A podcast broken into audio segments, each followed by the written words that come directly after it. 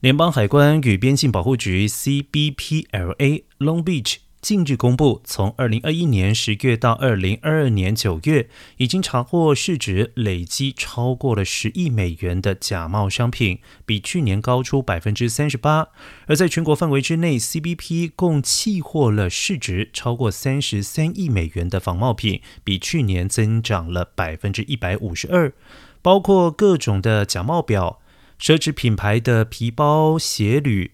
图片显示还有大量的 Nike 球鞋、Chanel、LV 的包包、Gucci 的拖鞋、Burberry 的围巾等各种假货被收缴。官员认为，电商的流行加速了这类仿冒品的泛滥。